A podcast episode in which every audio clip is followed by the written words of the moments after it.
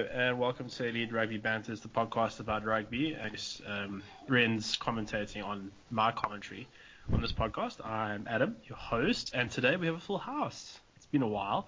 Ben, first time we've had you since, or maybe not. Sorry, my memory's terrible. I missed 1 week, Adam. So first time we've had. Yeah, and you actually, I was actually on briefly the previous week, but Olivia was just but that was technically off air. But Olivia was crying, just because she's now sleeping through. So I guess to all the dads. Okay. No, it's because I've always said, like, when parents, because you know parents sort of claim it like they've done something right when their kids sleep through. Yeah. And it's just fucking luck. It has nothing to do with anything. Yeah. Yeah. But you know parents will still be, oh yes, Timothy slept through at 6 weeks or whatever, and they make it sound like, yes, I'm so good, like I've calmed my child. Bullshit. Like, you know, fuck all. But now Olivia's sleeping through at whatever she is, 8 weeks. I'm beginning to think it might have something to do with the parent, and I might actually be the world's greatest dad. So yeah. But your brother is one of the world's greatest podcasters. You were telling us. So yeah, so it's in the family. Yeah, he's actually surpassed me with 9 minutes of podcast. Yeah. Well, and technically, he was just on the radio, and then they just like made it a podcast. I feel like that's cheating. Yeah, like I feel that's like. Yeah, we actually, I'm trying to think if we ever do stuff like that. Yeah, we could just go on the radio. I mean, that's the easy way out. Yeah, anyone could go on the radio. Like, exactly. I'm pretty sure we all, like, I've read a few articles. I'm basically an expert on COVID. Like, I could have done it. I could go on the radio. I've won a competition on the radio. Have you? Well done. Yeah, I was in high school still. So it was before podcast journey thing. Yeah, I think so. So, I mean, I'm a trailblazer like that. I got letter of the month to Sports Illustrated twice. First time I got a cool watch, which I still have, and the second time I feel like I got ripped off though. Some guy, I got like the DVD. I got like a DVD something. I'm actually trying to remember. Adam got an empty DVD box. Some dude sitting with. No, I'm literally trying to remember. It might have worked, and I called. I actually don't remember the story. I just remember I got like a DVD player or something like that, and then a guy came to pick it up, and I mean, I was young then, I was like younger than 18, that's so long ago, and I got ripped off. I don't even remember the story. Anyway, sorry, I digress. Adam? Matt, yes? Didn't you have a radio program as well at some point? Yes. Speaking of radio experience, you know. At Varsity, I do. I actually do have radio experience. I hosted the lunchtime show for a while. Now, thinking back, I wish I took it more seriously. Boy, Adam, so you get into the lucrative career of professional radio broadcasting. I could have. Do you know Rob? No, I don't know anyone. I did sports on a show. I live in Mauritius. No, but he was on radio when you were at Varsity, I think. No, I didn't listen to the radio. I didn't have a car. I just walked everywhere. Yeah, but I did. I had my own thoughts for company. I had a radio slot at DCT Radio for a brief time, and they wanted to put me on the graveyard shift, I told them to fuck off. You had principles. Alex, you know my mate Ewan? Yeah. He used to do that, and then he went to take a shit or something, and like his music was just meant to loop like three songs, and it just didn't. So there was just like 15 minutes of silence, and no one noticed, no one phoned it, nothing happened, no consequences at all. I was like, well done, the 4 a.m. listeners like were devastated. Yeah, graveyard shift's rough, especially if you had a few beers beforehand. But yes, I was on RMI, I was the head of sport for a while. I remember who actually came into the studio. Kwezi Kombase. Yeah, we said he was a different oak, and he got bleak with us in golf and said we were the pits. Literally his words. How did you get Kwezi Kombase wrong, man? Because I'm a Soti from the northern suburbs in Joburg, bro. I don't know who Kwezi Kombase is. So all our Afrikaans listeners, I am mentally inhibited in that respect. So yeah, I will never forget that experience for how humiliating it was. But have you had a humiliating week, Matt? So have you had a good week? I mean, shit, it's Monday. I can't make a call on what the week's been. Well, the past like 7 days. Far. Fuck, stop breaking my balls. Jesus. No, my week's actually not been too bad. It's been all right. Ah, that's good. It's good. Alex, you returned to work. Yes, I was back in work today for the first time. And my email inbox and my calendar are already filling up. They couldn't do it without you. Well, I think everyone in our team sort of took on quite a workload on my behalf, and I'm now quite happy to offload it back to me, which is fair enough. I'm not going to complain. Nice. No, this is good. Back in the saddle. Nice. That's good to hear. I got crapped out by an Uber Eats driver because I forgot he was coming. It was bath time for the kid. He waited for ages. I saw him, ran out. He even called Uber to call me. He told me this. He spent his airtime doing it. What did you order? Sorry? What did you order? Oh, curry. Some biryani and some curry. How do you forget you've ordered food?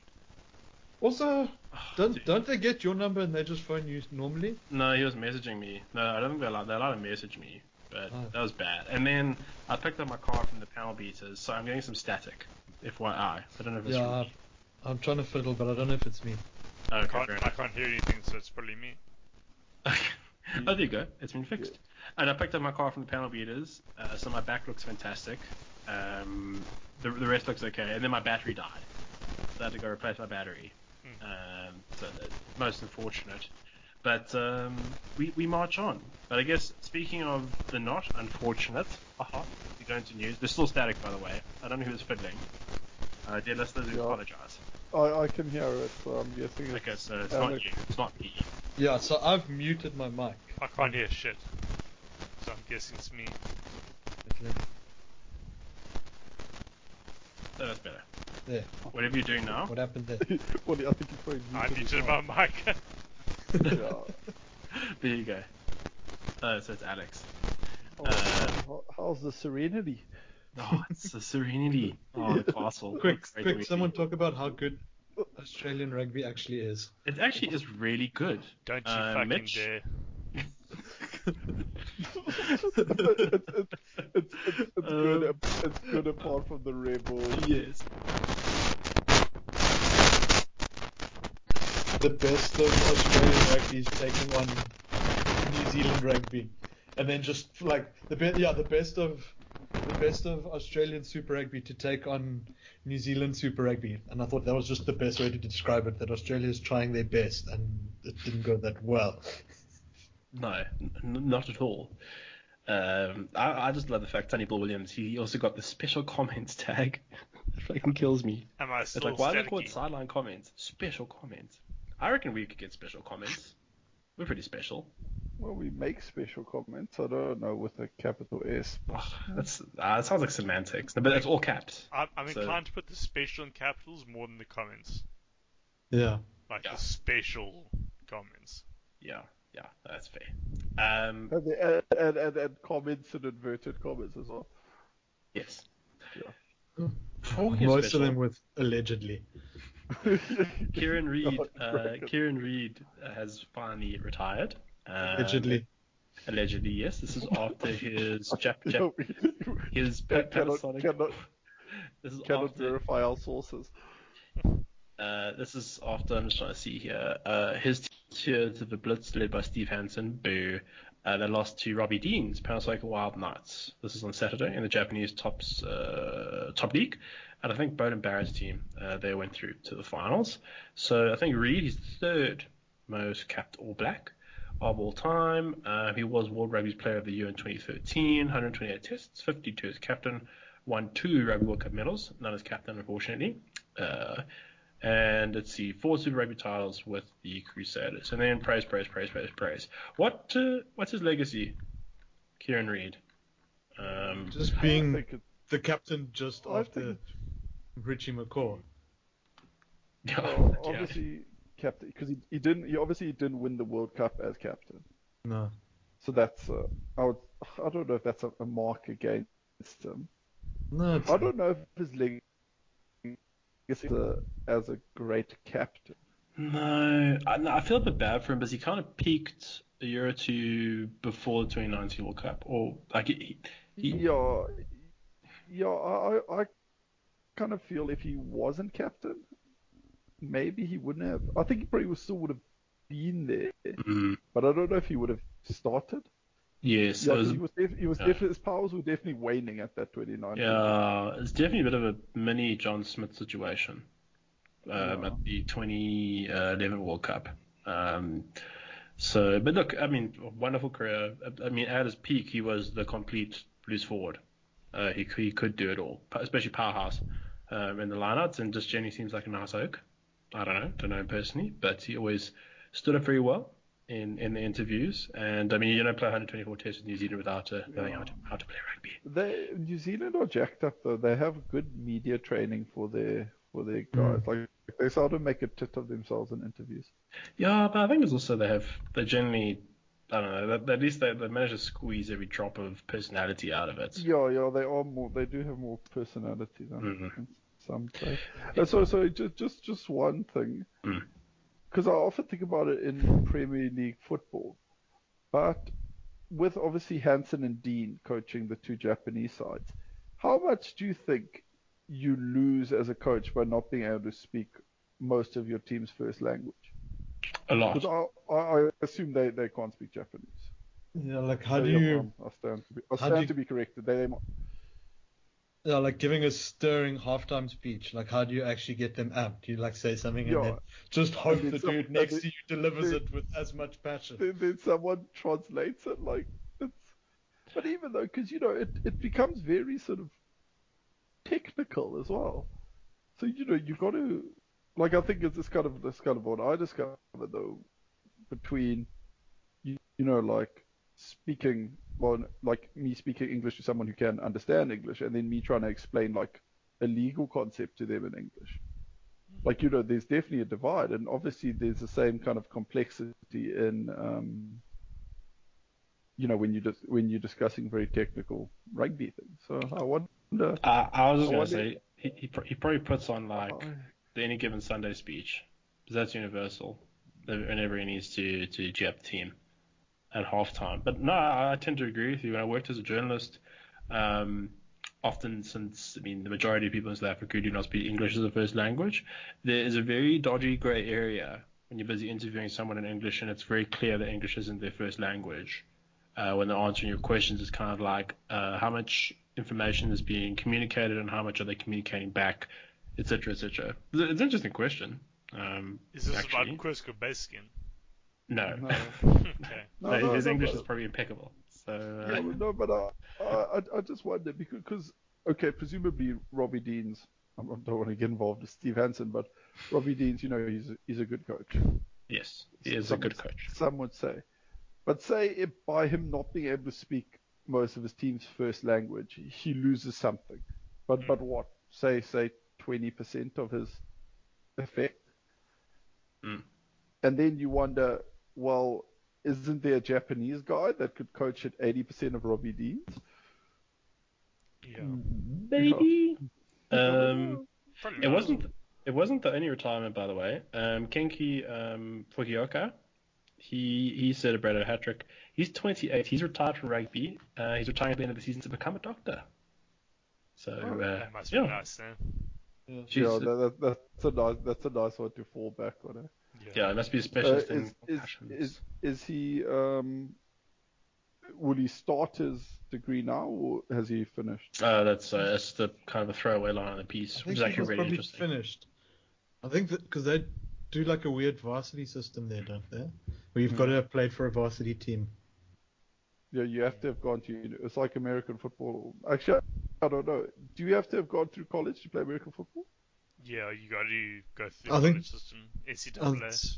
Yeah, NCAA. So it's football and basketball. I think baseball, I'm speaking a correction, doesn't have that. No, like they do have.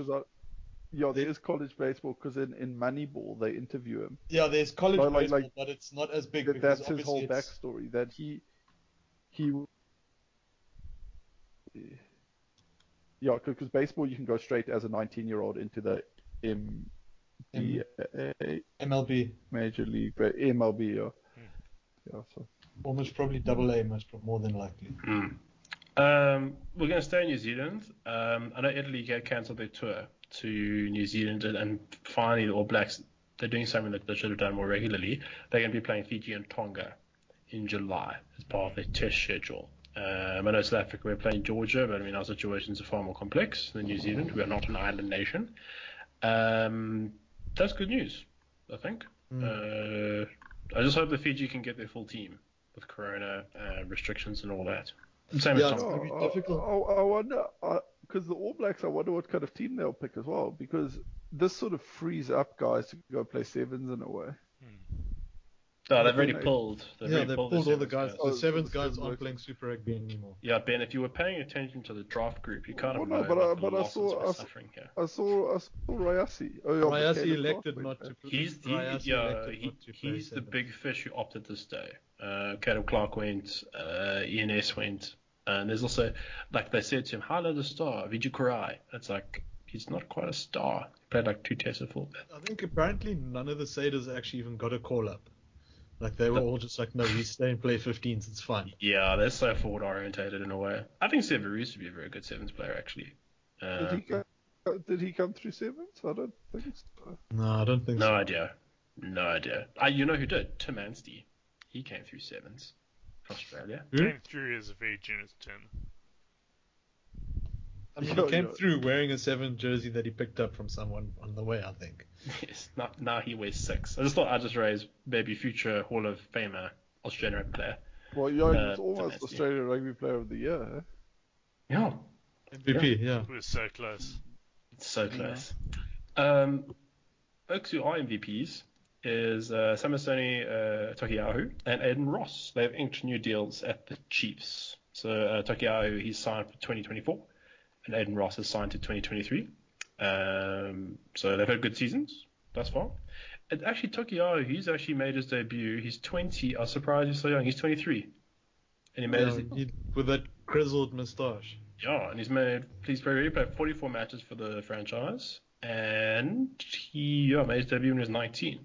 Future All Black. Very good chance, actually. I don't know about Eden Ross. Kiwis always have tons of props. But Eden Ross and Taukei'aho's not even starting for the Chiefs. That's one game. But a lot of props get capped though.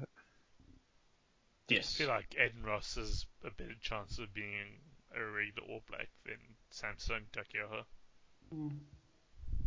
Oh, you never know. Well, Nathan Harris is an All Black, in fairness. Yep. And he doesn't blow the lights out. Sorry, Nathan Harris, if you are listening. Cameron. That's true. That's just like proof of like anything can happen if you dream hard enough. Mm-hmm. What's he? He's like back to club rugby now, I assume. I don't even know. He's not even like backing up for the Crusaders. Yeah, they got the world's best rugby player and David Havili. He plays every position so well. Yes, I'd love to have a chat with David Havili off the record about that. It's like, do you actually like being 12 and Oaks running at you all day in the defensive line? Because they didn't even stick him. They didn't even stick him in the back line. And then when they had the chance to play him at 15, so I'm digressing here, they picked George Bridge at 15. Mm. And George Bridge doesn't look quite the same since his injury, but there's Super Rugby in New Zealand, so who knows. Staying in New Zealand, but sort of not, Andrew Mertens, because he commentates for Stan Sports. He backs Australia for the 2027 Rugby World Cup. And he mentioned the Rugby World Cup, I get bitter. There was talk that there might be games hosted in New Zealand, but they're saying it's not worth the cost. So it's one of those classic, old rugby pro opens his mouth, and they report it. But I was going to ask you yourselves, 2027... Isn't he the cat that was all in the media, like telling everyone, please don't stress, a 5-0 washout isn't a big deal this weekend? I don't know. Well, he definitely wasn't the only person doing that. Yeah. I'll try and find it, but yeah, I think one of the big wigs, I saw an article, one of the big wigs was definitely trying to like just calm the Australian rugby public down a little bit. Yeah, well, I mean, you'll find if you go to raw.com.au, I think you'll also find a lot of good stuff. There as well. So I just thought I'd bring it up as I'm struggling to find news. Ticket holders for the British Irish Lions series in South Africa, which have a couple on this podcast, actually. I did not get tickets. Sad. Literally a couple. A couple, yeah. Yes. They will be returning their tickets and getting full refunds as a result if fans are able to attend the games. They're going to have a second. Yeah, I think that sense has prevailed. We've been in COVID for so long now. It's kind of like, oh, well, not surprised, but a piece of me, I'm kind of heartbroken that it's come to this. Because when the whole thing happened in March last year, roundabouts, we all kind of hoped, fingers crossed, that, it'll be okay by then. So I'm, as a South African fan, I do feel like we're being robbed. And more importantly, fans who got tickets of one of the great rugby experiences that we're going to get in 12 years from now. So my condolences to you, Matt and Alex. So it's I don't know. I try not to think about it. It just pisses me off. I'm looking forward to the games, but at the rate the South African government are going, no one's going to a game. Have you seen the new ads for the Lions tour? I have not, actually. There's like I think it's a BBC one. Oh. It's really good, and it just gets you so. I'll forward it to you guys. It just gets you so hyped. And so I was like, yeah, fuck, this is awesome. Blah, blah, blah, blah, blah. And then I was just like, you know what? It's not going to actually be like that without fans. I don't know. I mean, part of me thinks they can still make a plan because it shouldn't be that difficult to, I don't know, put in some kind of control or, limit exposure somehow and like only open certain sections of the stadium. But even if they don't do that, there's other ways to get people involved. So I really hope that they do explore those. Remember those? Yeah. I don't think it's going to work, but seeing as the numbers, but remember, I think it was Munster who was doing that with their like order like a fan pack or whatever, and you got special Zoom link, you a pint of Guinness and half a case and a beer and a pizza and like a special Zoom link to like their own like pre-match and post-match breakdown and all that, like something like that. Yeah, but didn't like one of the players come and like watch with you or something if you bought like the premium? Like one of the off dudes, just like one of the injured guys, just like came and watched with you or something. That'd be fun. Like you're like, okay, cool. As long as you don't, then you kind of hope you don't get a prop because then half the pizza's gone. Yeah. You like hope for the scrum half. You half for like one of the wings or something. Yeah. But I mean, there's ways to get people involved, like having a bit of a fan park where social distancing is a bit easier. And, streaming live, obviously. I don't know. We'll see. Do you think because I'm vaccinated, I can come and watch the game? Well, you'd think that, that's one of the options. But, again, vaccination, skews a certain demographic at the moment. That would be limiting. But at the same time, so does... pricing the tickets at £1,000. So there's ticket prices, yeah. Exactly. But I feel like you guys have watched. Alex, you've watched rugby with me. I'm pretty fierce. Like I reckon I'm at least like 3 fans worth. I reckon, yeah. I'd back you. Yeah. Look, I could represent. What is it? It's that one where it's sort of we've got to do the rugby stand version of what is the UK government predicting to save their pubs. They're like, once they open. Pubs up again, every UK resident needs to drink like 124 pints or something, to get to sort of keep the pubs afloat. Then you've basically got to be the fan equivalent of that. So the whole country gets shit-faced for like a week. As I saw one tweet says, and with heavy hands, Glasgow burdens the shoulder once again.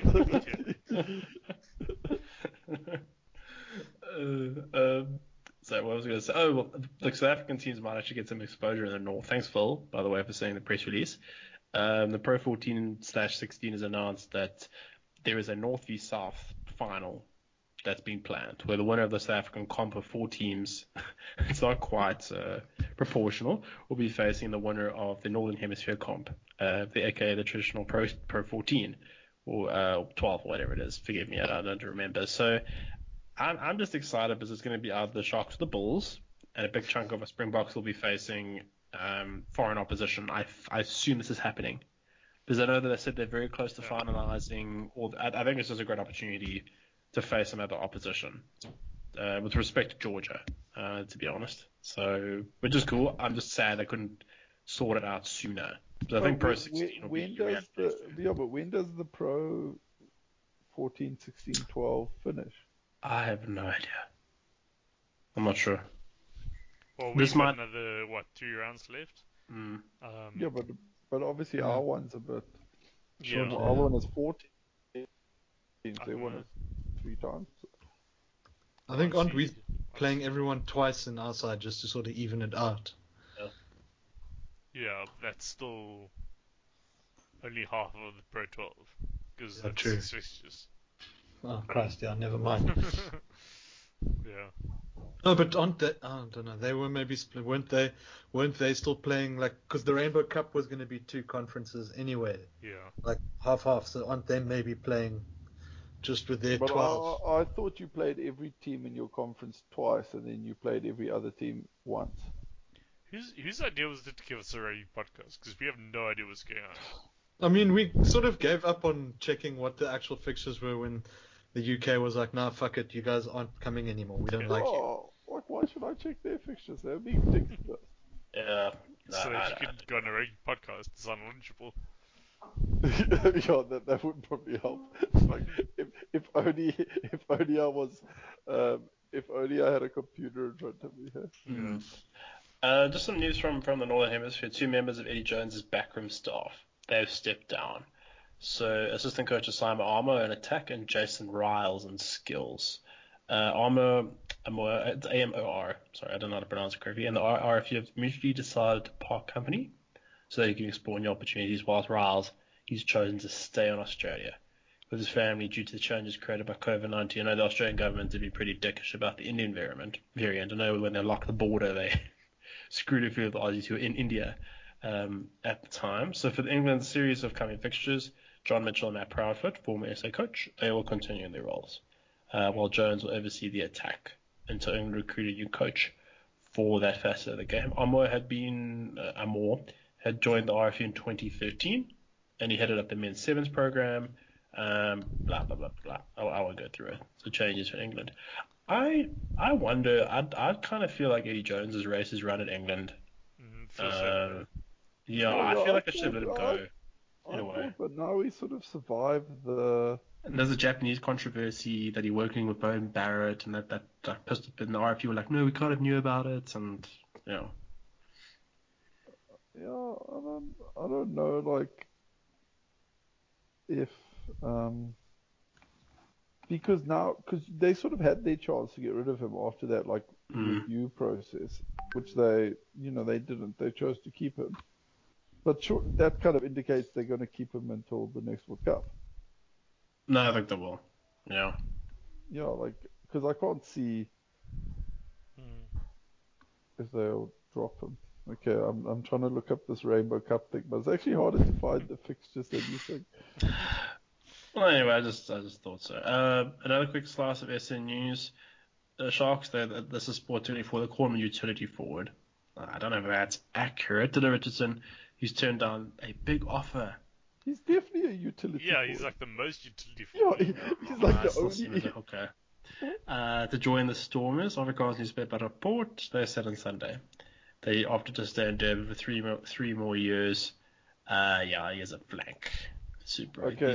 I see Pro 14 fixtures until Sunday the 13th of June.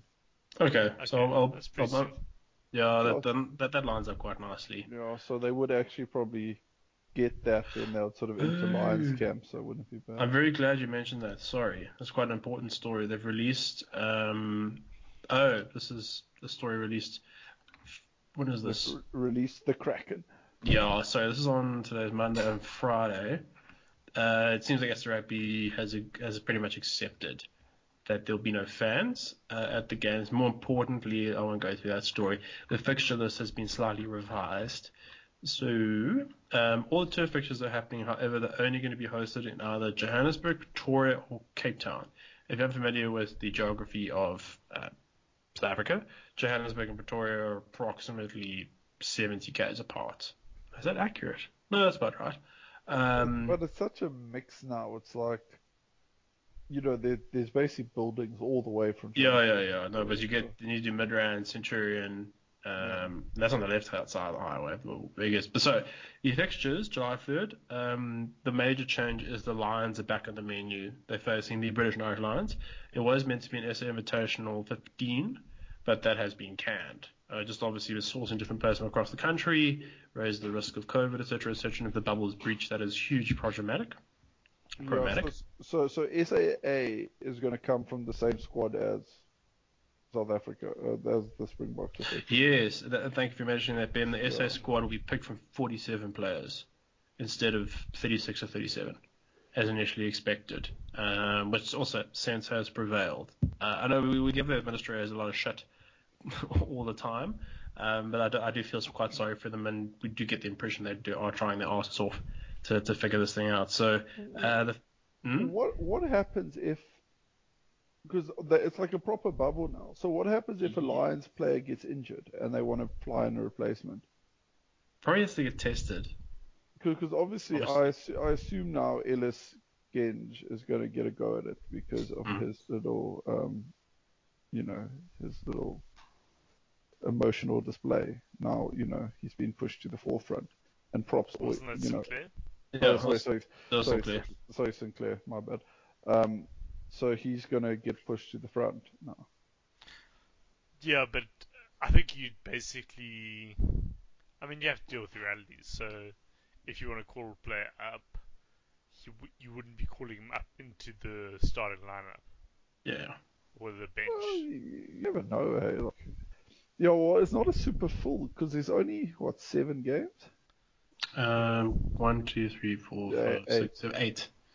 But I mean, the idea is that you picked the whole squad, so you wouldn't need to call up anyone, You know? Yeah, but you know, like, hypothetically, you get two loose-head injuries, or 2 scrum-off injuries. You're going to need it happened to England at the World Cup. Yeah. Mm. I hope someone else is recording. Sort of, yeah. Because I think mine just crapped out, so okay. My laptop just crashed, so I might need to get yours later and just maybe piece together some stuff. Cool. Oh, thank God. So my heart skipped a beat there. I have it on my PC, but I'm using my laptop at the moment. So the fixtures very quickly are alternating Saturdays and Wednesdays. It's Lions, Sharks, Bulls, SAA. That's in Cape Town. Stormers, then it's the Boks in Cape Town. Springboks at FNB Stadium, and then obviously a Boks again at the FNB Stadium. So 2 tests there. Yeah, I also feel bad for a lot of people. There's meant to be games in Nelspruit, that all over the show. So a bit cuck. We have to wait 12 years for them to come back. Yeah. But it is what it is. I mean, now that there's no crowds allowed, let's assume that's the case. Yeah. And then it makes no difference where they actually play. Exactly. So why not just pick one location? It's going to make it easier to bubble in Gauteng, and obviously then you're in the high fault, so you just it puts them at altitude, which helps us. Yeah, exactly.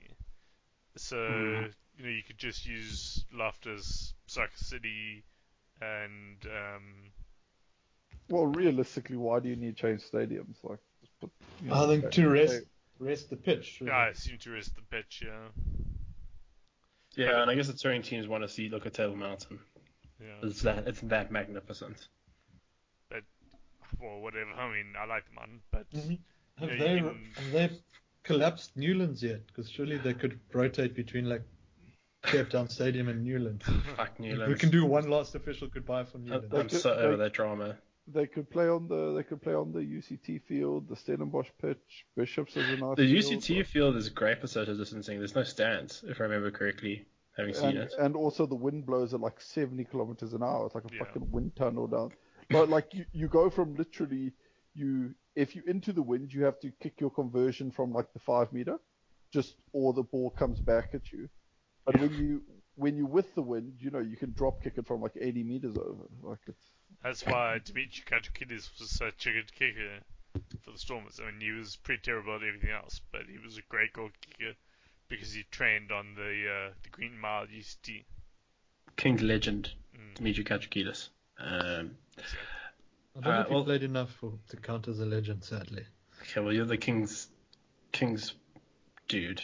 That's really I think when it comes to legend, Lionel Cronier's got the 10 locked up. True. Okay, but yeah. We're also with the reverse pass. That's true. Also, I guess he led Andrew to a draft title. He placed as scrum half. I know Alex is still bitter about that. Well, let's go into, I guess, the mentioning a little bit about Super Rugby. We can go into just some games. I guess I didn't watch the SA games. I just watched some of the highlights. Did you guys watch that? We'll start there before going into Super Rugby Trans Tasman. I only watched Lions Stormers. It looked like a good game, actually. Yeah, it was actually, it was close, but it was errors, a bit stop-start. But yeah, the Stormers did well. Who's the wing? I don't want to say Zas. Edwell Funimova. Yeah, Edwell Funimova. Like, honestly, nice I got like shades of Ches and Colby there. I was like, it was a bit of a Gio Aplon, Ches and Colby sort of feel. How much of that is just because he's a wing wearing a scrum cap? No, a lot of it for me. And he had a savage step and turn of pace. Yeah, no, that's true. I'm just joking. But yeah, so Jordan and Hendrix made his debut for the Lions at 10. And he's Jaden Hendrix. Before we start, what the fuck were their parents up to? What, Jordan and Jaden? Yes. Come on. Maybe they named Jaden, and then his the mom was like, what the fuck, it was supposed to be Jordan. And the dad was like, hey, next time. Get it. Yeah, maybe. I don't know. But anyway, so Jaden's brother Jordan played a flyer for the Lions, and he had a filthy offload for one of the tries. So, the futures look pretty bright for the Hendrix family. For the Hendrix, so that'll be a cool 2027 halfback, so. Yeah. Oh, that'll be nice. Okay. Yeah, I didn't watch too much of the game, to be honest, because it was the same time as the Chiefs game, and I had like a fantasy investment in the Chiefs game. We'll talk about that later. Yeah. But Thamsville, he kicked the winning penalty, to end the game. I'm just happy the Lions had a better game. There were 2 weaker teams. I like the Lions uniform, by the way. Looks pretty cool. The Lions aren't bad. They look nice of you as a Bulls fan to acknowledge it. Thanks, Matt. So you got to do what you got to do for the little guy, I guess. So I know, yeah. For the purposes of this podcast, I support the Bulls, but I do not. I'll just leave it at that. Speaking of the Bulls, they kicked the shit out of the Sharks, surprisingly. So I'm trying to find the score here. It's pretty brutal. Like 49. 49? Yeah, 45-9 or something like that. Forgive me for not having the correct score. That's not great for the Sharks. Yeah, I mean, someone said earlier that the North v South final was going to feature either one of the Bulls or Sharks. I'm pretty sure we know who that is now. Yeah, that was me. Yeah, you're right. Yeah. It was relatively close up to like the 50th or 45th minute, and the tries just started flowing. Also, whoever cut the 3-minute highlight package for YouTube, they started at 50 minutes, which is a little. I was like, oh, okay, we're going straight into it. You know, the first half was pretty uneventful. It was pretty tight, and then the Bulls just kept on. Essentially, isn't it when the Bulls essentially brought on their like first choice front row? Yeah, essentially. Oh, you made the comment that the Bulls started their first team apart from their first choice front row. Yeah. Yeah, I mean, they basically had, like, Mornay Stan at 10, had their first choice, loose trio with Jen, etc. And then it was just pretty much Lisa Oboka and Trevor Nikani who was on the bench. But it seemed to work out really well for them. But yeah. Solid idea for Bomb Squad. Just put your better props there. Yeah. Yes. Also, should we just quickly mention the fact that they're playing Jan Hendrik Wessels as a hooker at junior level, at club level rather, and he's like 1.93 meters tall, fucking ridiculous. Yes, you were discussing this. Yeah, this guy he used to play prop/Lockett High School, and now they're like trying to convert him into hooker. Fucking ridiculous. Why? I guess they feel like it's like a less competitive position, like they need more help there, or I don't know. But basically, like, he's one of the most highly rated prospects as a prop, so it's very strange for them to, I don't know, come out of it thinking that they need to change his position. And as far as I can tell, he'd be pretty much the tallest hooker ever, which is... Yeah, well, if he was going to move in a direction, like, you'd think he'd go play, like, blindside or something. Yeah. He's pretty mobile enough to play blindside. Yeah, like well, my main sort of knowledge of him is sort of his schoolboy highlights, and I think, obviously, you've got to take schoolboy highlights with a bit of a pinch of salt. Mm. But, yeah, he seemed very athletic, so... Well... Anyway. Sorry, but I'm just looking at your why can't you just be normal photo in the group. Just it made me laugh. Well, we'll leave it there for South African teams. We're now going to move over to Super Rugby Trans Tasman, a name I can pronounce. Hooray! Whitewashed. So which two competitions are forming part of Super Rugby Trans Tasman, Adam? Super Rugby AU. And Super Rugby in New Zealand, with New Zealand being translated in Maori for the local population. I mean, I don't think you sidestepped that as neatly as you think you did. Yeah, so the first I think you just you stepped that one to the right. You can tell you have radio experience. Huh? Why is that, Ben? Mm-hmm. Why? Because just the way you just round out subjects and stuff. It's really, really my clean and crisp delivery. I can tell you once interviewed Kwezi Kombase. But you weren't sure who he was. Yeah, who did you think he was? No, like, who he was. Oh, shit, that's also a good question. Steve Hoffman. No, Jesus, no. It was, he's actually an acoustic guitarist, Tony Cox. Oh. I was going to say, were you like Anu Carstens or something? Just like some other Afrikaans singer. All Afrikaners on the same. No, we thought it was Tony Cox. Also, that was one of the best music. Tony Cox played live in studio. Check out his music. He's like unbelievable. But yeah, it was me and a guy by the name of Stu Buchanan. He now lives in Scotland. I'll just remember that. It's one of the most humiliating moments in my life where I just felt very inadequate. As I do every second weekend in draft rugby. But yeah, it's... Anyway, sorry, this is not a couch. What isn't a couch also is at the Forsyth Bar Stadium. I didn't even mention the fact that New Zealand Rugby Players Association released a separate memo saying that New Zealand Rugby can raise money in a different way, and the New Zealand Rugby now hate them even more. But that's ongoing. We can leave it there for now. The Highlanders, they beat the Reds by 14-19. James O'Connor left with an HIA at half-time. The kicking game is the biggest thing. I mean, Mitch rounded. I mean, he spoke a lot about this in the group, but I just kept highlighting it. Every time the Highlanders got the ball, they kicked generally deep, and they turned the Reds around.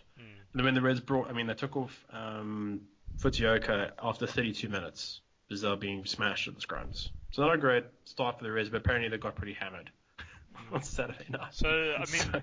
You know, a little bit harsh in the Reds because, like, they played and won the championship in Australia last weekend.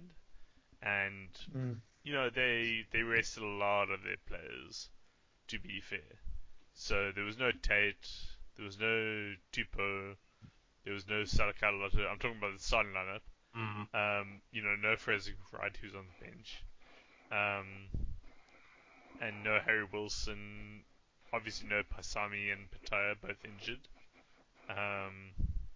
Yeah, so, like, this is a shadow of the Reds, the way I see it.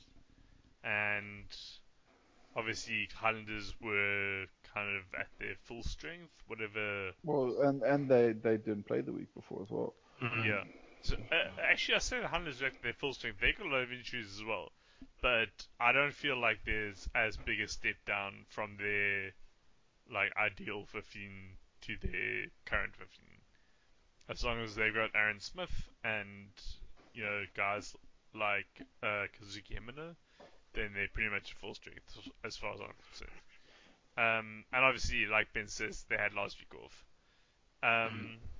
So it was a little bit unfair, but I don't think it was unfair to the point of that scoreline. It was still pretty bad for the Reds. Like, I expect a little bit more from, you know, the AU winning team. I mean, they brought on Suliasi Binivalu, who scored two cross-kick tries. The one is very good. I mean, he scored the same try twice. It's ridiculous how they let that happen. The one was proper contested. He poached the ball. That was one of them. The other one was a bit more unmarked. But yeah, so I mean the Highlanders roll on. I don't know who they're playing next week. I'll check the fixtures now. Maybe I should have a look. Yeah, because I got our Super Open. They're not playing the Waratahs. No, they're playing the Force. That'll be quite an interesting game actually. Where? In Perth. So that'll be quite a tough game actually. We'll get onto the Force. So the Highlanders. I mean, not much to say. I think I'd actually said it all. Thanks very much. The Reds very much under par. They're back in Brisbane this week, facing the Crusaders, and they'll probably definitely start their starters, to put it politely. In Sydney, jeez, I mean, there's try a minute. Waratahs 48, Hurricanes 64.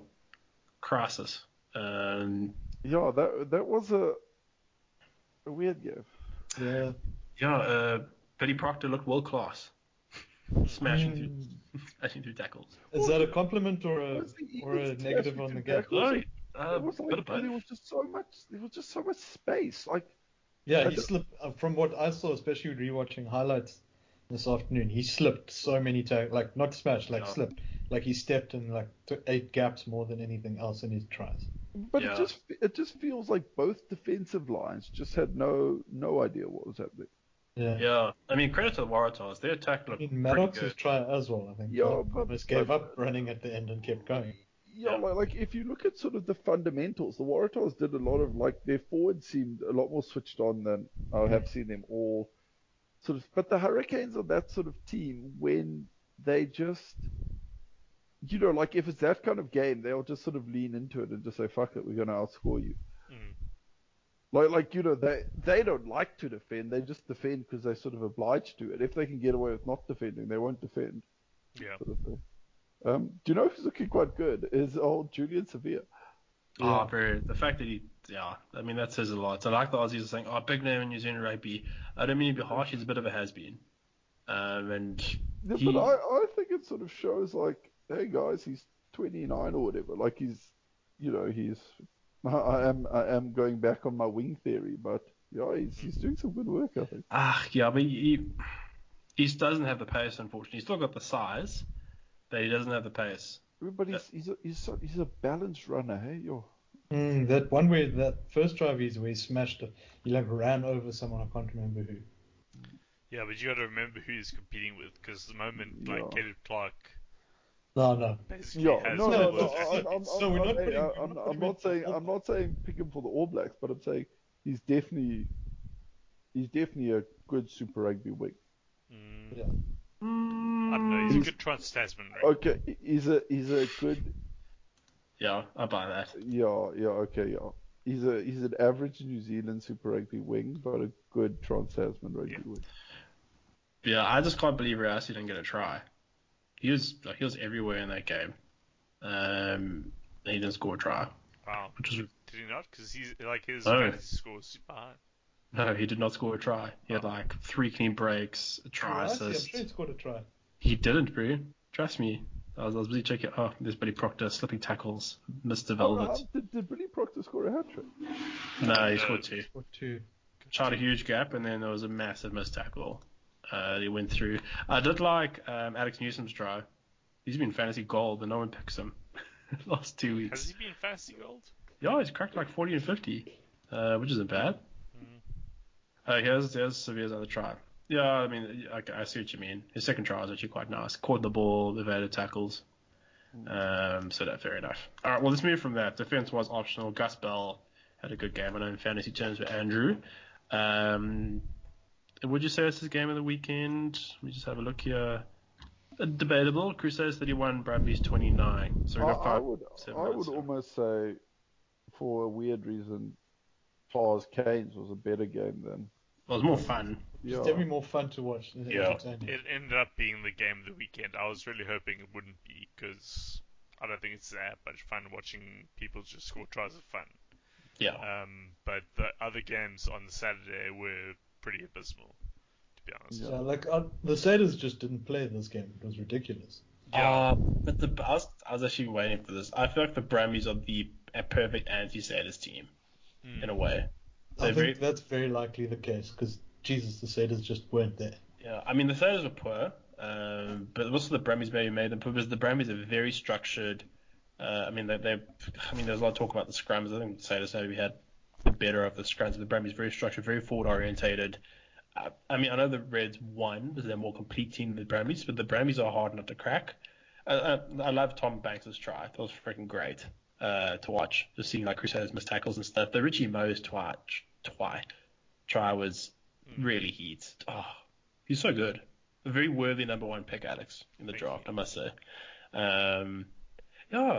Interesting game. Ethan Blackadder, he had a very good game. Valentini had a good game. I do feel bad for Noah Loaliso. Tough conversion and he missed it. Shame. That would have been great for him. I think he deserved it as well. I feel like I remember the commentator. It's a Grant Nesbitt. I don't know if he's like the main New Zealand commentator. So the Crusaders have won, but it doesn't feel like it. I thought that was very telling. Yeah, in a way. To me, it felt like a draw, and I think the Brumbies deserved a draw. I think that you're right about them being like the perfect counter to the Crusaders in a way. So even though the Reds obviously beat the Brumbies multiple times in Super Rugby AU, I would still fancy the Brumbies' chances against the Crusaders more than the Reds. Mm-hmm. I can't quite explain it, but it's a bit like rock paper scissors, where it's just the Brumbies had the right type to beat the Crusaders. We've talked about it in terms of like gladiators, how the guy with the net and the spear will always beat the guy with the sword. Yeah. Even if the guy with the sword is a better like fighter, but the guy with the the scissors will beat the guy with the net. the gladiator with the scissors. Did you see? That's the guy you got to be most afraid of because he's alive so far with just scissors. That's true. This is my theory on nightclub bounces. Like, you should never be scared of the big guy. You should be scared of the little guy. Yeah. The big guy, you're like, you there because you're big. The little guy's there because he's crazy. The little guy's there because people have been put into hospital. Then you worry about it. Did you see Tom Slinas get his nose broken? They showed him the side of the field. Didn't look that great. So I don't know what they're going to do. It was nice to see. I think his name is Brendan O'Connor. First game for the Crusaders in like 9 years. And the commentators loved it. They're like, his influence is growing in the game.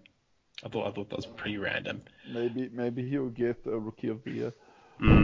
Yes. Well, it's his first game in Trans Tasman, so yeah. Yeah. Someone who looked a bit Ricky Braden and all didn't look that great. Botched, knocked the ball on going for a try, missed a key tackle. The Banks burst through. The Banks does have Joe Roth-esque legs and thighs. So I can't believe how good Banks has got since I just shat on him, huh? He's a really good player, dude. No, but he wasn't good, and then I shat on him and he became good. It's my blessing and my curse. Yeah, no, Ben, it's a heavy crown you wear. Yeah, you just have the magic power either way. You're like a dice of chaos. I shat on Banks for like 5 minutes, and since then he hasn't put a foot wrong. I think what's happened? I had the full-on rant about him. It turned out to be one of the best rookies in Australia. Yeah, we're so bad at this, guys. How do we have a podcast? I don't know why we keep doing this. I think we should carry on doing this. I'm just quietly sitting here writing down who has everyone shat on and just taking notes for next season. Speaking of shat on, the Blues shat all over the Rebels. 53. I do think the Rebels were a little bit unlucky. I think it was 3-12, and it was Luke Choate. He got the yellow card in what should have been a penalty try.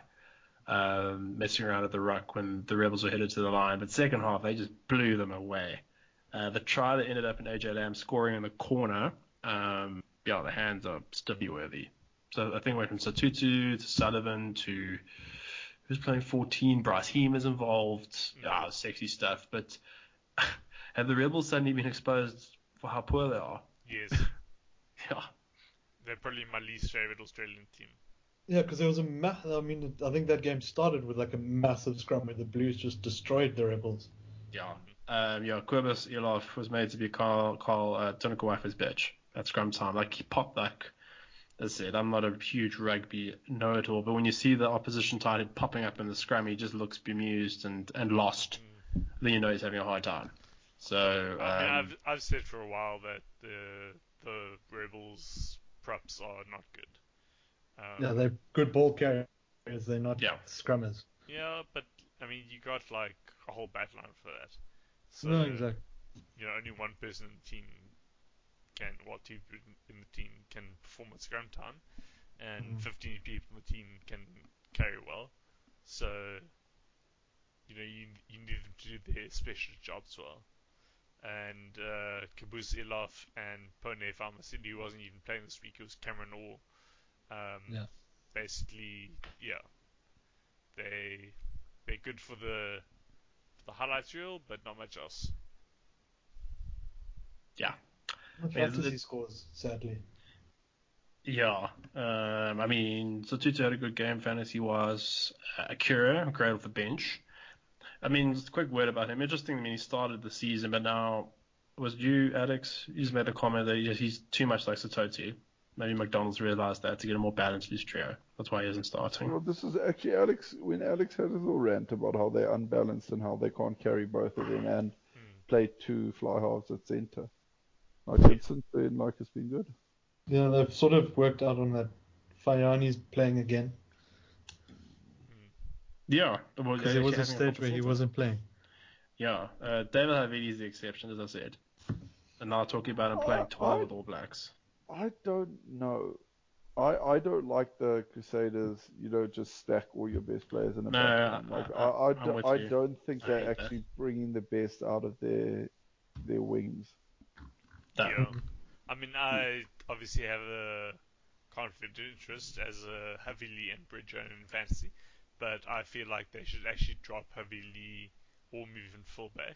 Maybe drop Bridge because he's been uninspiring. Yeah. And play Dallas McLeod at 12. Yeah, and then Pepper Jordan on either of the wings. You're not losing much. The thing is, because you become very transparent as well then. Like, teams know what you're about. They know your players kind of, they, you know, like no matter how good an individual player is, if you are able to deny them space, they're going to struggle. Yeah. And because they don't really have any creators, so no one's really creating. Oh, no. You know, yeah. last time I said this, they went out there and just dicked on someone the next week. So. Keep talking. Standard specifically Fayanganuku just being a terrible 13, Ben. Yeah. Just highlight that. Shit on David Reed and George Bridge, please. Reese. Reese. Well, final comment is we need to move on. I know we're going a bit over time. You know Reese is my boy. Yeah, he is, and I'm happy I have him. But the last 2 to 3 rounds of... Super Rugby in New Zealand, he went looking a lot more for work. I mean, they, every now and then they gave him the ball, but he often popped up in midfield. Bridge wasn't doing as much of that, which I think just speaks to your point, both of you. Like, he had to go looking more for the ball to do more of the work, which is interesting. So I do stand to be corrected. Lastly, moving on to the last game, Force 19, Chiefs 20. Force probably should have won it. They should have won it. They dominated. Mayotte missed a... Should have made it. Yeah. Not easy, but not hard. No, but I would say it should be an 80% kick. Yes. Yeah, I agree. And he sliced it to the right. And I know Brad Weber said afterwards the game, he was filthy with that performance. Damien McKenzie kicked poorly again. Sorry, Andrew. And I'm just trying to remember. Oh, Luke Jacobson got yellow carded twice. I think the second yellow card was a bit harsh. Wrong place, wrong time. I actually thought he wasn't really on the ball because it was for not running away, and I thought there was a pretty clear shot at the ball. Also, a week after the final, again. So for what it's worth, I did check, and even if it hadn't been for the cards, I still wouldn't have been able to places in the top four in fantasy rugby, so I'm not Jupiter about it. Do you think with this new 20-minute red thing, you should actually just be able to get infinite yellows? Well, infinite, you could obviously only get 8 in a game, but it kind of now it kind of feels like the 2 yellow makes a red rule is a bit silly. Well, I don't know. You need a stats guy. You need a guy. I think because it almost becomes more punitive now to get a 2 yellow red than a straight red. Because it's not really, because you're basically just getting the extra 10 minutes. Mm. So I think it's fair. Yeah, because what would be the option before the 20-minute red would have been 2 yellows and then you lose a player on the second yellow. This player still comes back. Yeah, well, a player still comes back. No, but say now, like a 2 yellow red is theoretically you lose player for 30 minutes. Yes, okay. yeah, 30 minutes. Yeah. But a straight red, you lose a player for 20 minutes. Mm-hmm. But 2 yellows, you lose a player for 20 minutes. So that equals a red anyway. Yeah, I've called the stupidity modifier. If you get yellow twice, then you deserve it. Yeah, you should be. Once you get the first yellow, you should be paying. But sometimes you just team infringements or whatever, or if it's an infringement in the goal line, in the red zone, or like there are a lot of yellow cards where it's not the kind of yellow where your coach shits on you after the game. It's like a yellow where. Okay, I can see what he's going for there. He fucked it up. They're in the wrong. It's like a wrong place, wrong time sort of. Yeah, kind of like Jacobson's, to be honest. Yeah. Yes. Yeah. I think Jacobson, like, they didn't even penalize the right dude for his second one. Alex I think it was supposed to be Bashir. Yeah, I think a lot of people were confused by Jacobson getting pinged. But anyway, that's besides the point. The match is done. Mm-hmm. Yes, I was very happy he got sent off. Ben, as you've noticed, I'm only playing the role of spoiler now. I can't make the top four, so I'm just hoping to ruin someone's chances to make top four. That's all I can live for now, being a bitter manager. That's so maybe me. Let's hope not. Let's just do a Super Brew, and then we can wrap up. We are a little bit over time, so I guess on Friday. It's so great to have just Friday games, like 2 Friday games. This really helps me not work at all. 9 minutes past 5 South African time, Hurricanes Rebels in Wellington. 9 minutes past 5 or 5 minutes past 9? 5 minutes past 9. Okay. Sorry. Hurricanes by how much? Don't think I'm shooting the gun myself. Hurricanes? What, Hurricanes Rebels? Wellington. The Bakington. Wake. By 30. The up and safe tray. Yeah, let's 30. I'm happy with 30. Yeah, 30's good. Okay. So Force versus Highlanders in game 2 in Perth. I think Highlanders. Yeah, I think Force have blown their load. To be honest, they had their chance and they've missed it. So. Yeah, I think that was their chance to win it. I voted for them last week. I'm falling back on them now. So sorry. This is Super Rugby Trans Tasman a new table, or do you get your points from the previous table? It's a new table. Okay. So it's whoever ducks on the Aussie team's the hardest. It could be a New Zealand. At this rate, it's going to be a New Zealand.